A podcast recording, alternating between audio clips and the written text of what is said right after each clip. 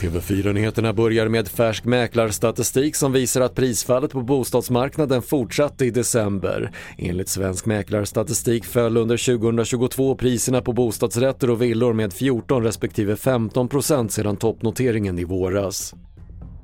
Oljejätten ExxonMobil förutspådde redan på 1970-talet fossila bränslets effekt på den globala uppvärmningen. En studie i tidskriften Science visar att fossiljätten visste lika mycket som oberoende forskare och bolaget anklagas nu för att i 50 år ha mörkat resultaten.